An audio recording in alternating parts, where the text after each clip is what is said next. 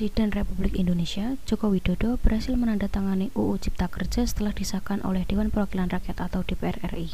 Penandatangan ini dilakukan setelah banyaknya protes nasional dari berbagai kalangan dari daerah ataupun provinsi. Senin 2 November, Presiden telah menandatangani UU nomor 11 tahun 2020 tentang Cipta Kerja yang oleh Sekretariat Negara.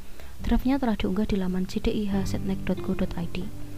Dilansir dari The Jakarta Post, Sekretariat Negara Pratikno mengkonfirmasi bahwa UU tersebut berisikan 1187 halaman menyusul banyaknya tanda tanya di masyarakat mengenai berbagai versi undang-undang yang beredar.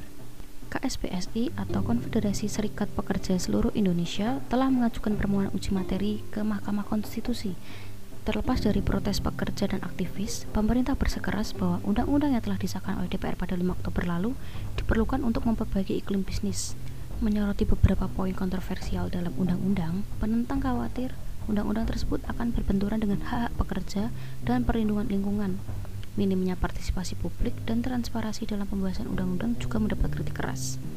Gelombang demonstrasi massa yang berisi mahasiswa ataupun buruh telah melanda kota-kota besar di Indonesia selama berminggu-minggu sejak undang-undang disahkan.